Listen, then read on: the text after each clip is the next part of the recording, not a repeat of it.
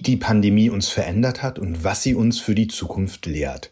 Innenansichten einer Krise. So lautet der Untertitel von Jens Spahns neuem Buch Wir werden einander viel verzeihen müssen, das der ehemalige Bundesgesundheitsminister im Gespräch mit Heike Göbel am FAZ-Stand auf der Frankfurter Buchmesse vorstellt. Eine Sonderfolge des Bücherpodcasts.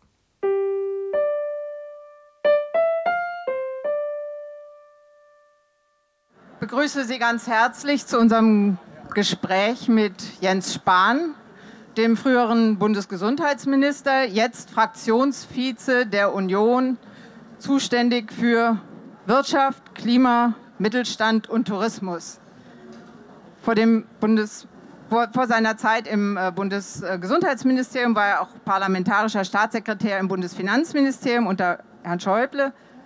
Seit 20 Jahren sitzt er im Bundestag und auf seiner Webseite stellt er sich vor als Münsterländer Ehemann Katholik. Ich glaube, viel mehr muss man jetzt nicht sagen. Herzlich willkommen zu unserem Gespräch über das Pandemiebuch, das Herr Spahn geschrieben hat. Herzlich willkommen, Herr Spahn. Wir werden einander viel verzeihen müssen, ist der Titel.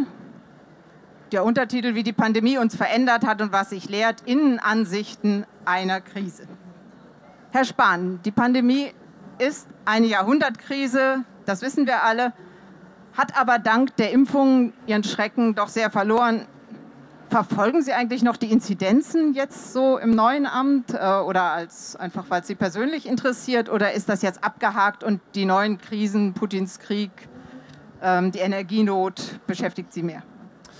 Ähm, zuerst einmal auch von mir herzlich willkommen, schön, dass Sie da sind. Ähm, naja, es ist so eine Mischung aus beiden. Natürlich schaue ich gelegentlich noch, äh, auch wie Inzidenzen sind, wie sich die Dinge entwickeln. Äh, aber Gott sei Dank kommen wir ja dem, der Phase immer näher, dem Moment immer näher, äh, wo wir auch einfach mit diesem Virus äh, ja dauerhaft werden leben müssen, wo wir endemisch, wie das dann fachlich heißt, in einen endemischen Zustand kommen, so wie andere Viren auch beständig unterwegs sind in einer Gesellschaft, Noroviren, Grippeviren, andere Viren und übrigens auch schon Coronaviren. Jeder von uns hat wahrscheinlich schon mehrfach ein Corona-Erkältungsvirus gehabt, schon vor dieser Pandemie, aber eben dieses neue Coronavirus wird sich dann dazugesellen. Ähm, und wir sind so in der Übergangsphase. Und insofern ist jetzt ja auch schon in den Nachrichten, ne, wenn Sie sich erinnern, jeden Morgen machte man auf mit den Inzidenzzahlen, äh, den Todeszahlen, die zu beklagen waren. Aber verfolgen haben, Sie das jetzt? Wir noch? haben es Gott sei Dank besser im Griff und deswegen verfolge ich es nicht mehr täglich. Nein. Das wenn ist dann, ich jetzt fragen würde, wie hoch die Inzidenz hier in Hessen ist, das wüssten Sie nicht aus dem Stand. Wüsste ich Stand heute nicht aus dem Stand, nein. Ich, ich, weiß nur, das ist ja das Verrückte, dass wir, ähm, das ist mir dann beim Schreiben auch einfach nochmal bewusst geworden, wenn wir ganz an den Anfang erinnern, wo wir die äh, Rückkehrer aus Wuhan zurückgeholt haben, falls Sie das noch erinnern, mit einem Flug der Bundeswehr hier nach Frankfurt und dann nach Germersheim gebracht haben in eine zentrale Quarantäne, äh, gute 100 Menschen, die zwei Wochen lang diese Kaserne nicht verlassen durften kann man sich heute nicht mehr vorstellen, dass man sozusagen für 100 Infizierte so, so einen Aufwand betrieben hat. Äh, oder wo wir in Gütersloh dann im Sommer 2020, wenn Sie erinnern, bei Tönnies äh, diese hohe Inzidenz hatten auf einmal äh, und was wir da für eine Debatte hatten, weil einmal in so einem Landkreis die Inzidenz halt deutlich höher als woanders. Das zeigt halt, dass nicht zuletzt durch die Impfung wir natürlich in einer ganz anderen Lage sind und deswegen, und das ist ja erstmal gut, wir auch deutlich unaufgeregter über die Dinge reden können. Man fragt sich dann natürlich zunächst mal, warum muss ich jetzt noch ein Buch darüber lesen? Ich muss zugeben, ich bin ja eingesprungen für einen Kollegen, manche, die vielleicht auf dem Programm äh, Kim Björn Becker angekündigt gesehen haben, äh, er ist krank, deswegen vertrete ich ihn heute. Ähm, ich bin wirtschaftspolitische Leiterin der FAZ. Ähm, wenn man sich fragt, warum muss ich das jetzt lesen eigentlich, wenn diese Krise doch eigentlich in eine Phase geht, dass wir hier kaum noch Masken tragen, doch recht entspannt hier wieder stehen, diese Messe stattfinden kann, hätten Sie eine kurze Werbung Nee, es sind eigentlich drei Dinge. Das eine ist eine Innenansicht. Jetzt, und das war für mich jetzt irgendwie, aber lange überlegt, mache ich das oder nicht. Aber da habe ich so eine Chronistenpflicht auch empfunden, als äh, jemand, der in so einer Ausnahmesituation auch in einer in Verantwortung war als Minister. Ähm, sind es auch einfach sozusagen Inneneinsichten, Anekdoten. Wer daran Interesse hat, einfach mal auch dahinter zu schauen, wie bestimmte Entscheidungen entstanden sind, wie Dinge sich ergeben haben, äh, dann ist das, glaube ich, ganz interessant, hoffe ich jedenfalls. Das zweite ist Lehren aus der Pandemie. Äh, ich finde ganz viele Themen, die wir jetzt in der Energiekrise erleben, diese starke Abhängigkeit, die wir von Russland bei der Energie haben, die haben wir in der Pandemie von China erlebt, bei Medikamenten, beim Lockdown in Shanghai ist in Wolfsburg das äh, Fließband still, äh, Masken, die nicht gekommen sind. Wir erleben gerade beim Hafen in Hamburg wieder dieses Thema chinesischer Einfluss. Was machen wir eigentlich damit? Da und andere Themen eben auch, Krisenvorsorge, welche Institutionen brauchen wir? Das dritte ist, und das ist auch der Titel des Buches, äh, wer sich wie ich sorgt, auch um die Frage, ob diese Gesellschaft es schafft, in Zeiten von Krise und Spannungen unter Stress auch zusammenzubleiben. Also dass Kritik geübt wird, dass es eine kritische Debatte gibt, auch über so weitreichende Freiheitseinschränkungen, das würde ich geradezu mir wünschen wollen. Das muss sein. Aber die Frage ist, wie. Und diese Unerbittlichkeit, Hass, Hetze, ähm, in den sozialen Medien, vieles, was wir erleben. Auch da ähm, versuche ich eben mit den Erfahrungen, die ich gemacht habe, mit meinem Blick auf Debatte und Gesellschaft, äh, äh, mich dazu zu verhalten. Insofern sind das diese drei Teile im Schwerpunkt und wer daran Interesse hat, mhm. findet hoffentlich in diesem Buch dann auch ein paar Gedankengänge. Ja, lass uns einen Schritt zurücktreten. So eine Krise ist ja eine Bewährungsprobe für die Politik, für einen Politiker.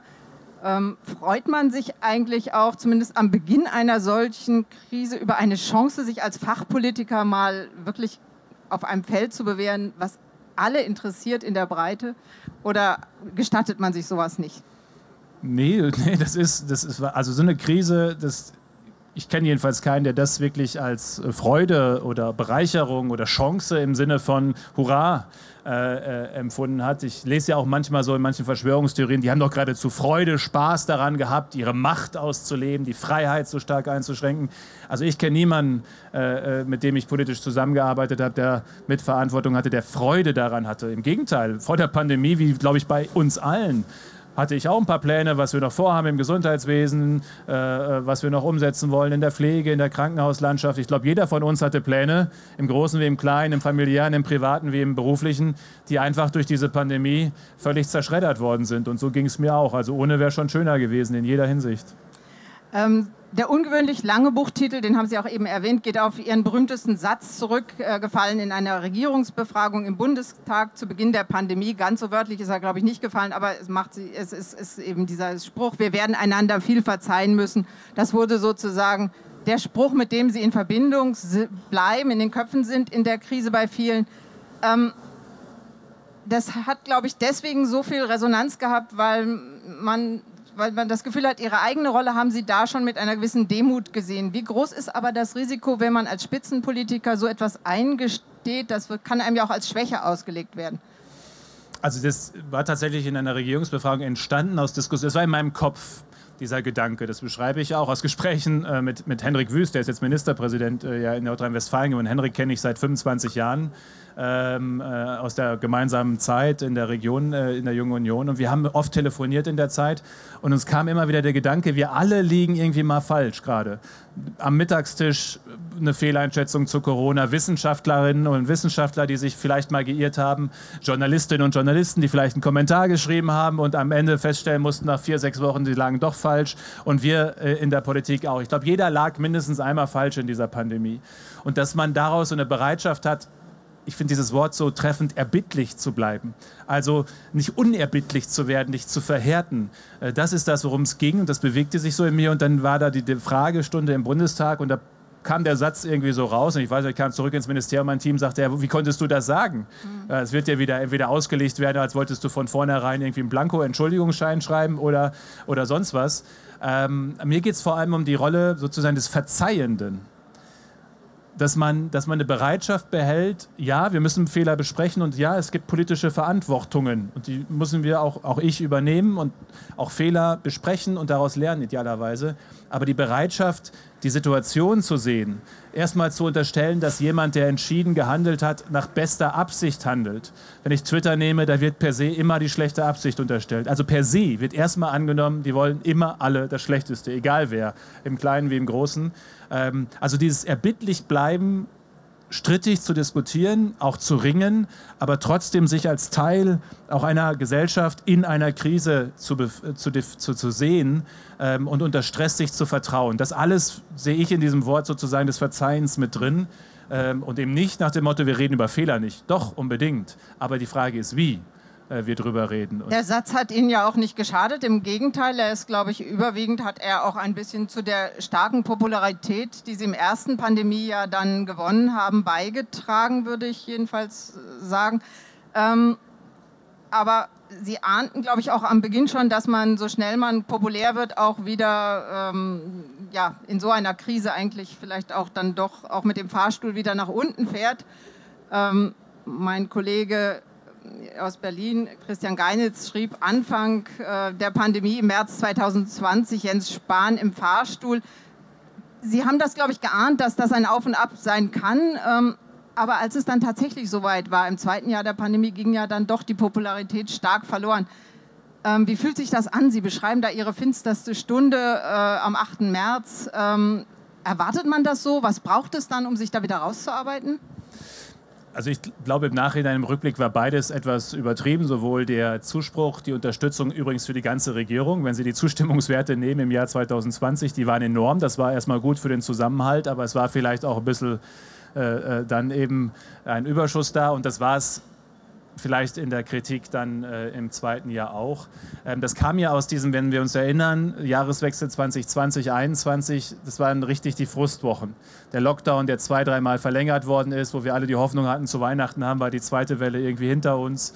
Impfstoff, obwohl wir immer gesagt haben, es wird ein paar Monate dauern, bis wir genug für alle haben, war da viel Frust da, vor allem als dann noch ein, zwei Länder etwas schneller waren als wir ähm, ähm, testen, äh, wo wir eine Woche später, zwar nur, nur eine Woche später gestartet sind, aber wo irgendwie der Eindruck war, es klappt alles nicht so. Und das, das war schon eine Zeit, ähm, das war die forderndste Zeit, habe ich gesagt, als ich mich im Ministerium verabschiedet habe von den Kolleginnen und Kollegen meines Lebens. Ich weiß nicht, ob ich jemals in meinem Leben wieder, weiß, kann ich nicht sagen, auf jeden Fall Stand heute, glaube ich, äh, muss da schon richtig was kommen, so gefordert äh, werde, wie viele andere auch in dieser Pandemie. Sie haben gesagt, und an dem 8. März haben Sie einen Schnaps gebraucht und gute genau, Gespräche genau, mit Mitarbeitern. reicht die, denn das? Schna ja, noch, Schnaps reicht nicht, aber, äh, aber es gab viele Hoch und runter. Und dieser 8. März, ich weiß, Weltfrauentag in Berlin, Feiertag in Berlin. Das heißt, es war auf einmal ein Tag, der im, im, im Rhythmus ruhiger war als sonst. Und es war gerade der Tag, da kam so alles. Da ging es auch um private Dinge. Sie erinnern sich, Abendessen in Leipzig, ein Fehler, dass ich da hingefahren bin. Äh, beschreibe ich, äh, beschreib ich auch. Ähm, das war eine Fehleinschätzung meinerseits. Also jetzt will ich es nicht entschuldigen, nur wir haben halt Leipzig, Inzidenz 17 war bei 17, Termin dreimal verschoben und dann haben wir komm, wir machen es jetzt. Und ich hätte sagen müssen, nee, wir machen es nicht, wir machen es in fünf Monaten oder wann auch immer. Es kam also alles zusammen und dann auch, auch viel Hass und Hetze. Ähm, ich hatte ja Termine, wo irgendwie 100, 200 Leute, äh, Mörder, Volksverrät, also es ging schon zur Sache. Und dieser 8. März war so ein Tag, wo das alles so kumulierte und ich einfach durch war. Also mir war einfach eine Heulen zumute äh, und, und, und niemand ist immer stark. Ähm, und das wollte ich einfach auch mal dokumentieren, dass das, also im Amt hätte ich das nicht gemacht, weil ich finde, eine Regierung sollte nicht drüber reden, wie es ihr geht beim Regieren und ihre Befindlichkeiten, die soll regieren.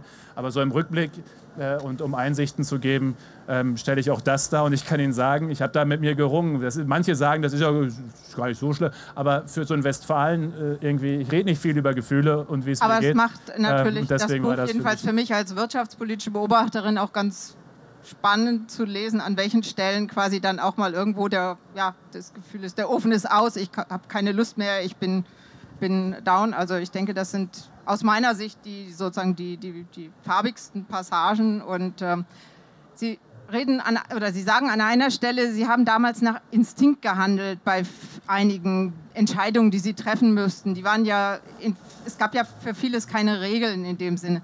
Ähm, wie viel Instinkt braucht ein Politiker? Wie verhält sich sozusagen Instinkt zu Ratio, jedenfalls das, was man dafür hält? Und hat Ihr Instinkt Sie auch ein paar Mal verlassen oder getrogen? Also das eine ist, in normalen Zeiten haben wir gerade in Deutschland relativ viele Regeln, für wie die Dinge so ablaufen. Ganz banal, wie man in normalen Zeiten Beatmungsgeräte beschafft oder Masken oder Autos oder was auch immer in der öffentlichen Verwaltung, hat alles klare Regeln, alles klare Abläufe. Ähm, und Krise, es gibt ein Zitat von dem WHO-Notfalldirektor ähm, ähm, Mike Ryan, ähm, Speed trumps Perfection. Also Geschwindigkeit ist wichtiger als Perfektion in der Krise. Es geht darum, Entscheidungen zu treffen, weil auch jede Nichtentscheidung in einer Situation ist ja eine Entscheidung, hat Folgen und Konsequenzen. Und danach habe ich ja instinktiv gehandelt. Ähm, als, als Masken knapp war, Beatmungsgeräte so ein bisschen per Handschlag gekauft. Das geht in normalen Zeiten nicht, würde ich in normalen Zeiten auch nie machen. Aber wir haben gesehen, die ganze Welt fängt gerade an, Beatmungsgeräte zu kaufen. Wenn wir überhaupt noch welche kriegen wollen, dann müssen wir jetzt bestellen. Da kann ich jetzt nicht irgendwie noch zwei Wochen überlegen. Das ist jetzt nur ein Beispiel von mehreren.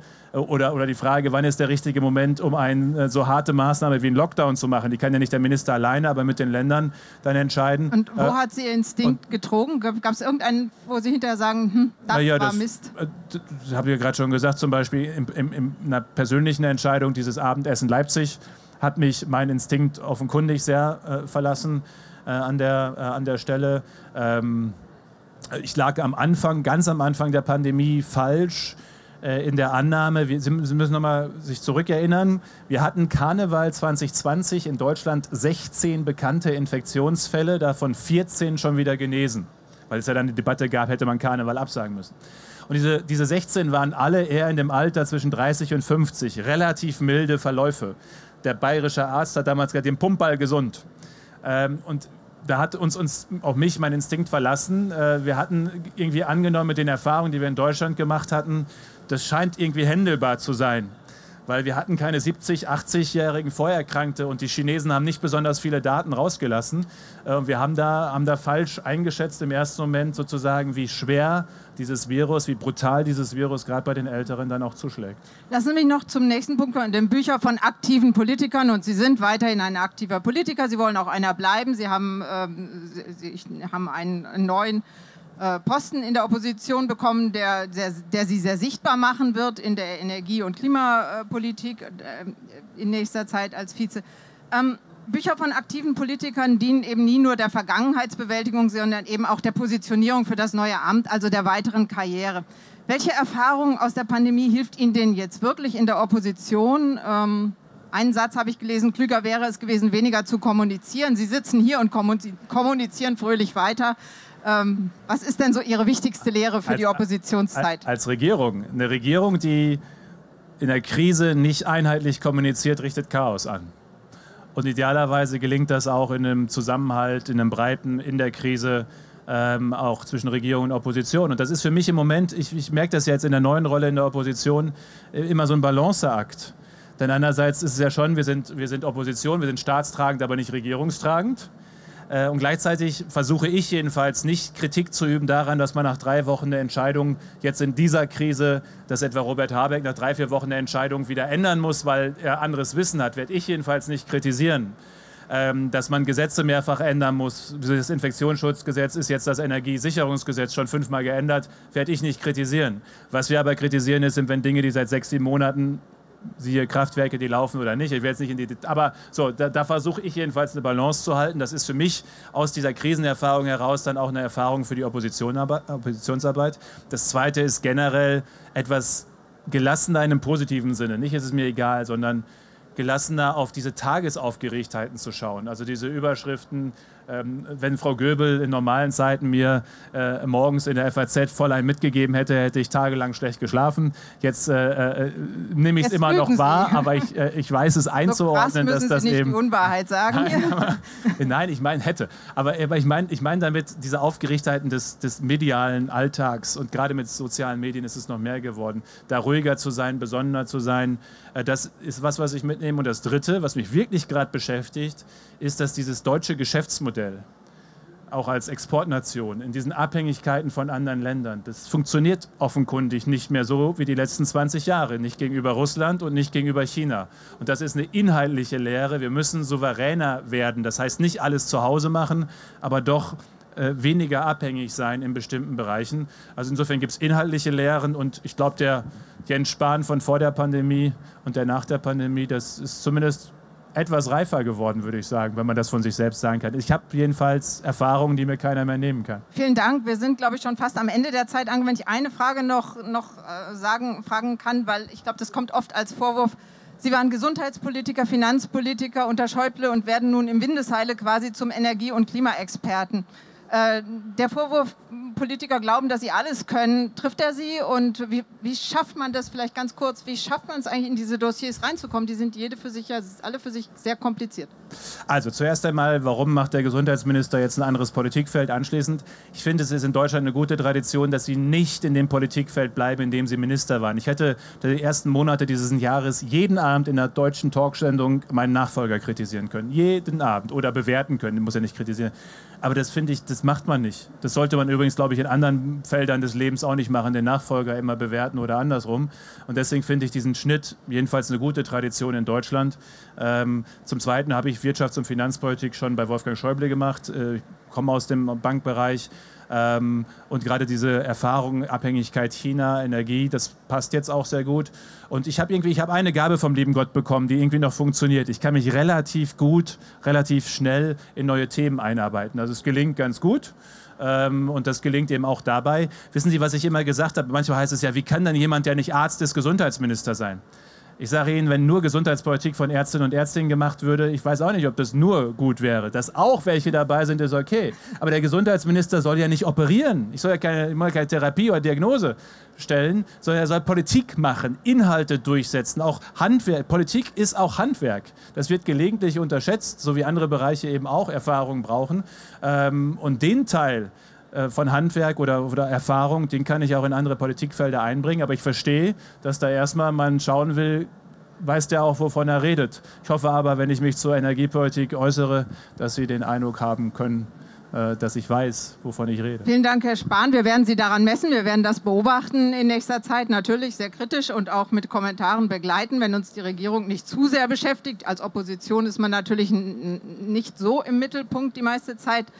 Ähm, Vielen Dank für die Einsichten. Ähm, ich wollte noch eins vielleicht mitgeben. Ich hatte eigentlich, ich fand den Umgang mit Herrn äh, Lauterbach, Ihrem Nachfolger, der ist auch im Buch sehr respektvoll. Das ist, glaube ich, etwas, was, was vielleicht hilft, auch ja, zu erkennen, dass Politiker eben zwar bei allem öffentlichen Schlagabtausch doch äh, offenbar eine hohe Wertschätzung füreinander haben, auch also wenn sie eben ihm einen kleinen Hieb mitgegeben haben als Arzt im nein, nein, Gesundheitsministerium. Nein, das, ähm, ähm, also Karl Lauterbach und ich, wir kennen uns seit 20 Jahren. Ich würde sagen, wir sind zwei sehr unterschiedliche Typen. Äh, und trotzdem haben wir es, oder vielleicht deswegen, geschafft, ja auch, wir haben schon 2013 zusammen Koalitionsverhandlungen zum Thema Gesundheit geführt. Es war damals der größte Streitpunkt. Und da war halt immer verlässlich so. Ich, ich würde Dinge anders machen als er, er wird, macht Dinge anders als ich so. Ähm, aber das ist ja egal. Trotzdem finde ich, muss man vernünftig äh, da einfach miteinander umgehen können. Und eins, vielleicht als letzten Gedanken, wissen Sie, der Regierungswechsel, wenn Sie zurückschauen auf den Dezember, der war in Deutschland ziemlich langweilig. Also wir haben uns getroffen, man hat eine Übergabe gemacht, vernünftig, jetzt in jedem Ministerium.